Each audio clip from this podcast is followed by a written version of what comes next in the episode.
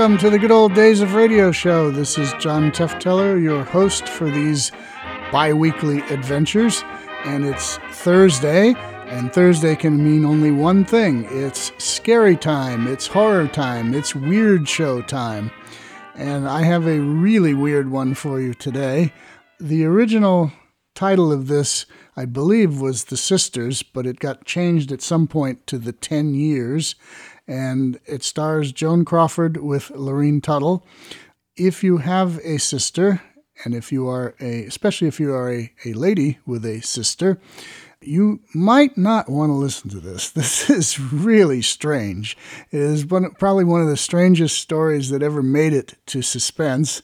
Um, very, very creepy, very weird, and it goes a long way to show how strongly two sisters can be bonded together in madness. So um, you might want to turn out the lights for this one. You might definitely not want to have any little kids around, especially little girls, because there's a, a little boy involved in this and lots of crazy stuff happens. So you don't want to send your eight year old into nightmarish fits. Uh, and I don't want to be responsible for that. So I'm warning you now if you have kids in the room, they better be pretty darn mature kids to handle this one. And if, if you are not too mature yourself, you may want to you may want to skip this and wait till next Thursday. But anyway, from June 2nd, 1949, for Autolite, this is the suspense program, The 10 Years.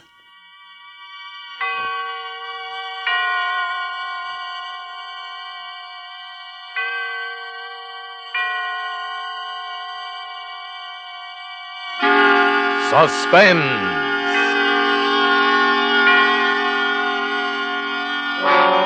Tonight, transcribed, Autolite brings you Miss Joan Crawford in The Ten Years, a suspense play produced and directed by Anton M. Leader.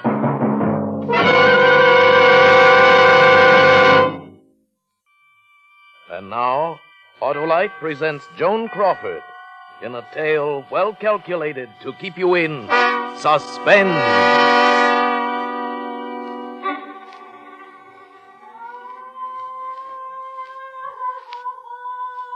Everyone is so good to me. I like being here. But some of the others don't, I guess.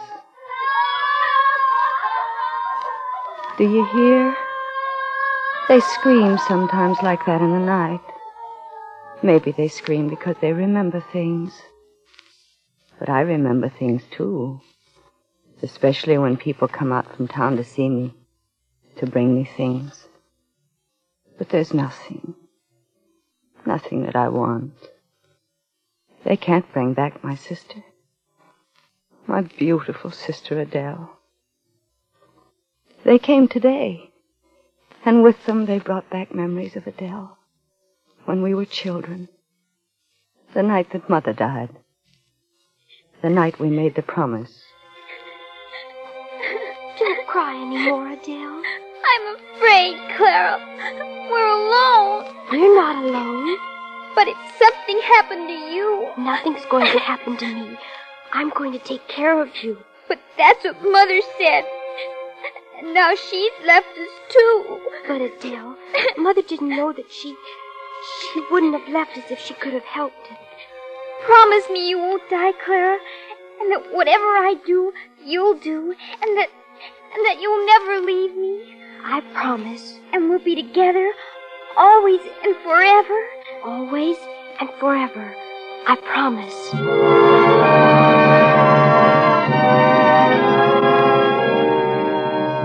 And for years I kept that promise.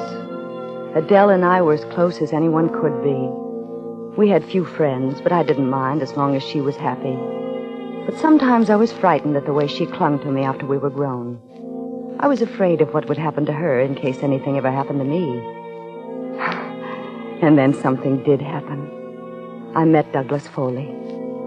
Adele liked him until she realized that I'd fallen in love with him. Then she hated him in a childish, vicious way. He tried to win her over, but it was no good. And then he asked me to marry him. And I said yes. That night, after he'd gone, Adele was waiting for me in my room. Adele? Clara! Douglas told me. Adele, you're so white. You're ill. But you promised me. But Adele, I'm not leaving you. You're going to live with us. No, it won't be the same. You promised always and forever. But we were children, Adele. You promised we'd be together always and forever. Adele, I. You, you see, Clara, if you marry him, I'll never speak to you again.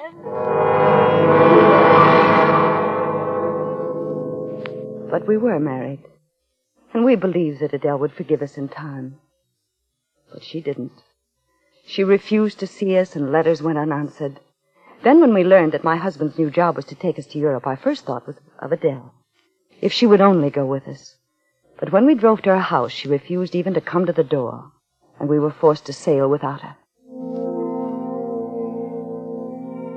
My son, Doug, was born in Europe, and I wrote Adele a long letter telling her about him. But the letter was returned unopened. When Doug was just ten, we returned to America. I went directly from the station to Adele's house. She was working in the garden when we drove up. I was shocked at her appearance. Her hair had turned almost white, and there was a strange look about her. I sent Doug to the gate to introduce himself. She looked at him in a puzzled manner. Then she saw us sitting in the car, and she turned and walked into the house. The next thing I remember was that day, one month after my return home, when I was put on trial for murder. For my husband's murder.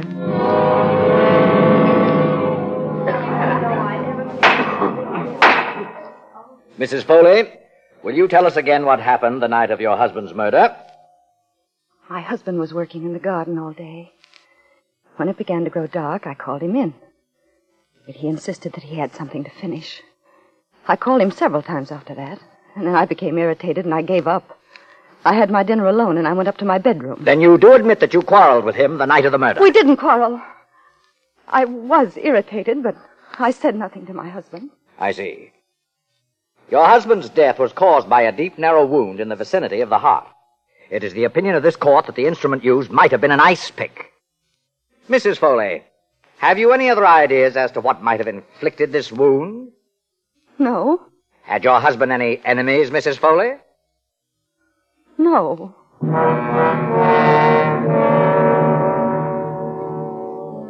And so I was acquitted that day because of insufficient evidence. I thought Adele would come to see me during those awful days, but she didn't. I saw her in the courtroom, but she never looked my way. I believe it was about two months after the trial that my son and his friend Roy went on an all day hiking trip to the beach. They were late getting back. It was almost dark when I saw Roy coming up the street. He was alone, and he was running. Mrs. Foley! Mrs. Foley! Roy, where's Doug? He's down at the beach with her. With whom? Your sister. My sister. Oh, for heaven's sake, Roy, will you tell me what this is all about? Well, you see, Mrs. Foley, Doug and I went down to the beach. It seemed that Roy and Doug had forgotten to take along their drinking water, and they hadn't missed it until they'd come to a very deserted strip of the beach. Come on, Doug. Maybe we can get some water at that little house over there. Funny place for a house, isn't it? Yeah. Come on. Looks like nobody lives here. All the better. Can just drink out that faucet in the yard. You won't have to ask nobody. Come on. Sure run down, ain't it? Maybe the faucet isn't working. The garden's all dead. Sure it's working, see? Someone's just plain lazy then. Or maybe no one lives here. Sure they do. There's a mailbox. Hey, maybe there's a name on it. Look. Miss Adele Norris. That's Mom's sister. Yeah? Well, let's drop in and see her. She wouldn't even know who I was. You could tell her, couldn't you? Say, maybe she'd give us some cake or something. No, she's mad at me and Mom. Come on, let's get out of here. Say, Doc, look at all those dead leaves on the porch. Let's have a look around. No, she might come out. Oh, she can't hurt you, can she? Let's peek in the window. No, Rod. Look, Doug. The place is all upset. It's all dirty and everything. Let's look in the rest of the windows. There's no one around. Here's the kitchen. Hey, look at all the dirty dishes piled up. Say, maybe my aunt's sick. Look, Someone's coming to the window. Oh! What do you want? We wanted to see if you were all right. Go away. Don't you recognize me? No. Uh, uh, are you sick? No. I'm your nephew, Douglas Foley. Go away, whoever you are. I- I'd like to help you. Go away, I said. Mother wouldn't want me to leave you here like this. Who is your mother? I told you. Don't you remember? She's your sister. I have no sister. My sister died when I was 18. Roy, you go home and get my mother. My aunt's sick. I'll climb through this window and I'll see if there's anything I can do. You stay out of this house. Doug, let's both go. She doesn't want you here. She's sick. You go for my mother and hurry. If you come into this house, you'll be sorry. If you dared. Did you say your name is Douglas Foley? Yes, that's right. You Douglas see, I- Foley is dead. Forever and ever. No, don't you see? The one who died was my Douglas Foley became between two sisters. And then he died. Yeah, but I'm trying to tell you. My mother and But you if and... he isn't dead, then I guess he'll have to die again. That's it. Yes, he'll have to die again. He'll have to die again. He'll have. Look, y- you're sick. You need help. I'm sick.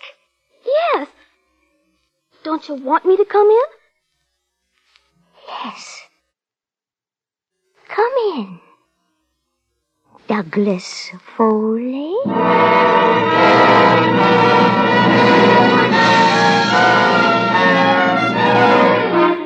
For suspense, Autolite is bringing you Joan Crawford in radio's outstanding theater of thrills, Suspense.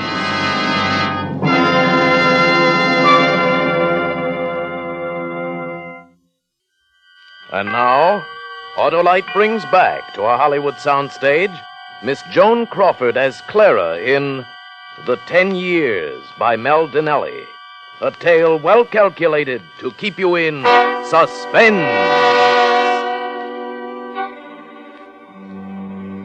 You see how clearly I remember things? I remember so well the horror of that moment when Doug's little friend finished telling me how he had left Doug there alone with my sister Adele. And I even remember what Roy said at the end. So I came back to tell you, Mrs. Foley, on account of Doug made me. Now I wish I hadn't left him there with her. I know she's your sister and all, but I saw her face when she came to the window. She looked awful, Mrs. Foley. She looked awful crazy.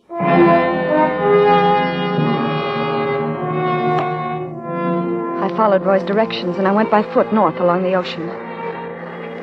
I must have walked a good mile before I came to the house. The front door was standing open. There was a lamp burning on the table. Adele. She lay on the bed. I couldn't see her very clearly by the candlelight, but I could see that she was fully dressed. Her hair was undone and it spilled down over the pillow. For a moment I thought. I thought she was dead. What do you want? Adele. What do you want? It's me, Clara. Where's Douglas? He's dead. Adele! Your husband is dead. I, I don't mean my husband. I mean my son. Where is he? He was murdered with a long shot. Be still!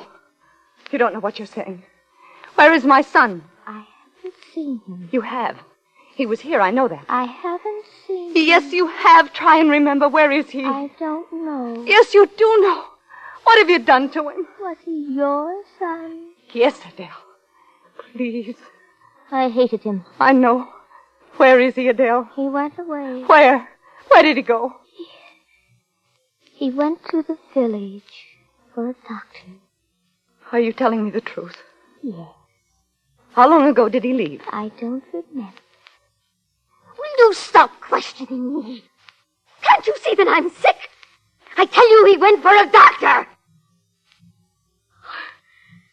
Why do you come here, Clara? After ten years. I've come to help you. I don't need your help. Adele, did Doug really go for the doctor? You think I'm lying? I don't know. But if he isn't back soon, I'm going for the police. The police. Those fat fools. I'm so sick, Clara. Oh, no. I'm going to take your things off, Adele. You'll be more comfortable. Then when the doctor comes, if he comes. Don't you touch me! You're sick, Adele. Let me take your things off. No, no! Can't you leave me alone? Leave me alone! How do you know what's good for me after all these years? I'm in pain, Clara. I have a heavy pain here by my heart. When I'm tightly laced, I can almost bear it. All right. All right, darling. We'll leave it till the doctor comes. Will the doctor help me, Clara? Of course he will. Douglas Foley came between two sisters. Oh, Adele. He worked in the garden, bending down low. I'm so tired, Clara. I know. Try and rest, Adele. Close your eyes. He was working in the garden, and I was on my way home. I saw him there, Clara. He looked the same after ten years, because he had your strength to draw from. But I was alone. I had grown old, and he had stayed young. Young. And then he. And then she seemed to doze off. Her breathing was so labored. And I thought, perhaps she'll rest more easily if I undress her. And I went over to the bed. She was wearing a corset. I reached over and I began to unhook it. She started mumbling something in her sleep. You broke your promise. Always and forever, you had said. But she didn't wake up. Always. And I finally managed to take her corset off. But as as I went to place it on a chair, I noticed something sticking out of the material. At first I thought it was a broken stay, but it was round, and one end was sharp. I looked closer. It was a steel knitting needle. A long steel one. And there was rust on it. Or was that brown stain rust? Adele had concealed a knitting needle, and there was proof of what I guess I'd always known that Adele had murdered my husband. I dropped the needle to the floor. Then something caught my eye. There was a hand sticking out from beneath the bed. It was white and still. It was a child's hand. I fell to my knees. Oh, Doug! Doug! And just as I reached out for him, I. I felt a sharp blow on the back of my head. And I fell unconscious.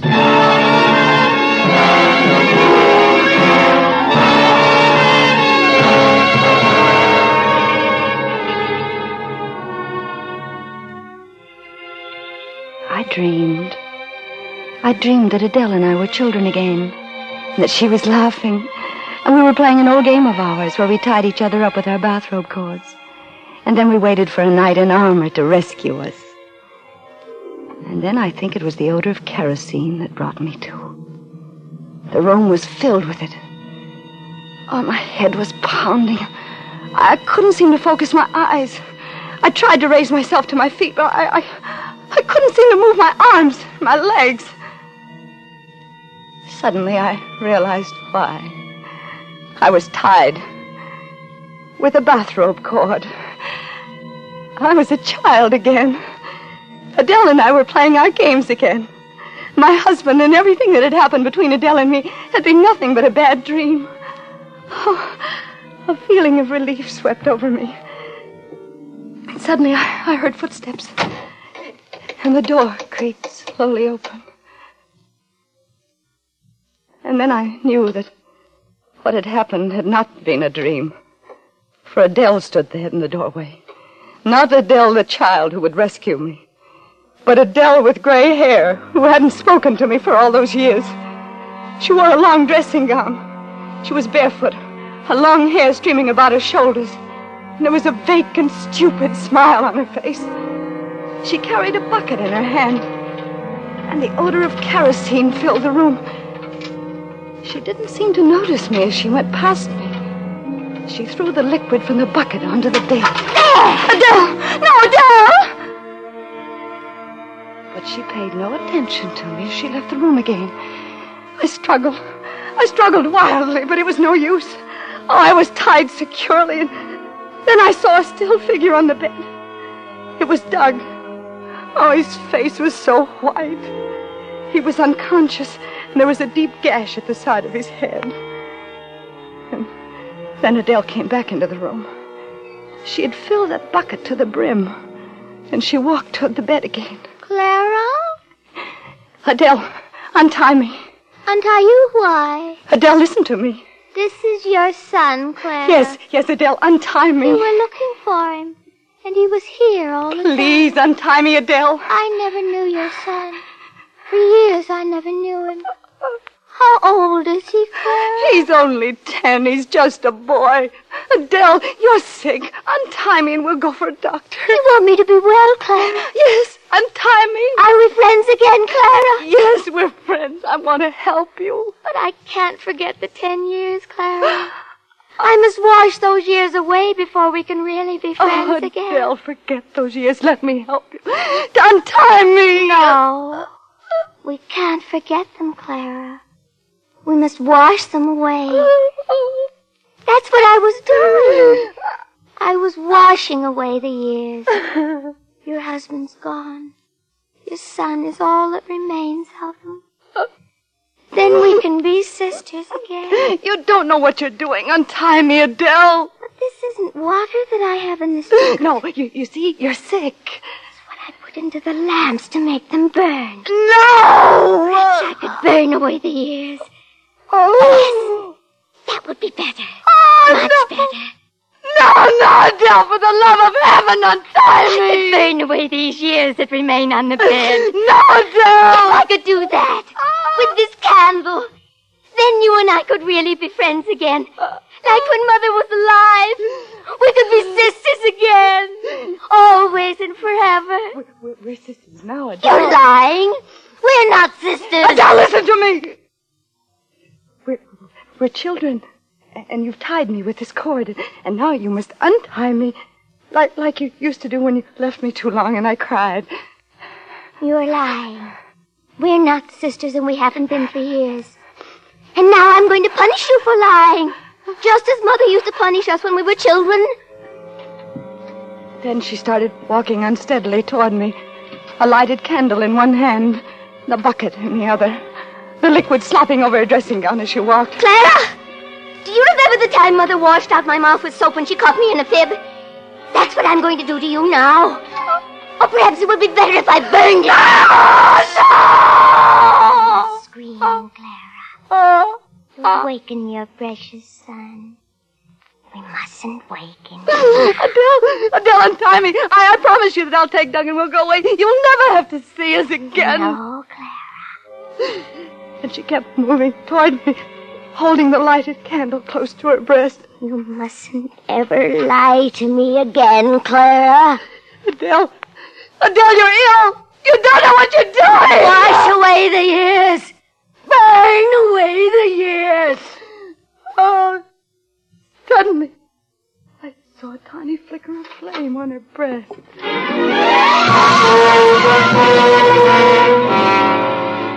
The frilly dressing gown. She had held the candle too close. Her entire dressing gown was a mass of flames. It spread swiftly to her hair.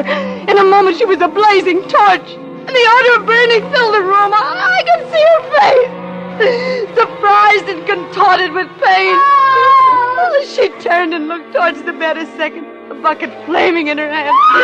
But then she went screaming out the door and towards the sea. Ah! Ah!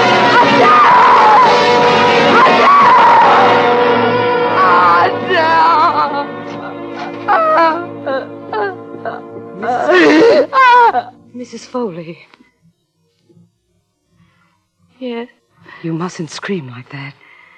I wasn't screaming. That was my sister Adele. Yes, I know. Try not to think about it, Mrs. Foley. You knew my sister was burned to death, didn't you, Mrs. Willard? Oh, she was so very beautiful. Yes, I know. Try and rest. I- Is there anything I can get you before I go to bed? No, thank you. Well, go to sleep then. I will. Good night. Good night and pleasant dreams. Was that my sister, Mrs. Willard? No, no, Mrs. Foley. It's one of the others. Oh. They scream because they remember things. Yes. Yes, I suppose they do. Good night. Good night. I remember things, too. I remember. Promise me you'll never leave me, Clara, and that whatever I do, you'll do. I promise. Always and forever. Always and forever. I promise.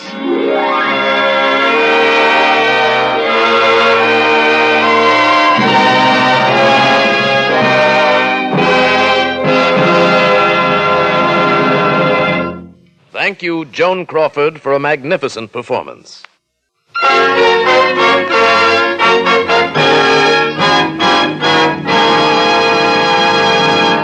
Now, here again is Miss Crawford. I want to thank Tony Leader and his wonderful cast of actors, especially Lurene Tuttle, who played my sister, for helping me to make my appearance on Suspense so very pleasant. Like all of you, I am a great Suspense fan, and I'm looking forward to hearing next week's story. It's another gripping study in Suspense!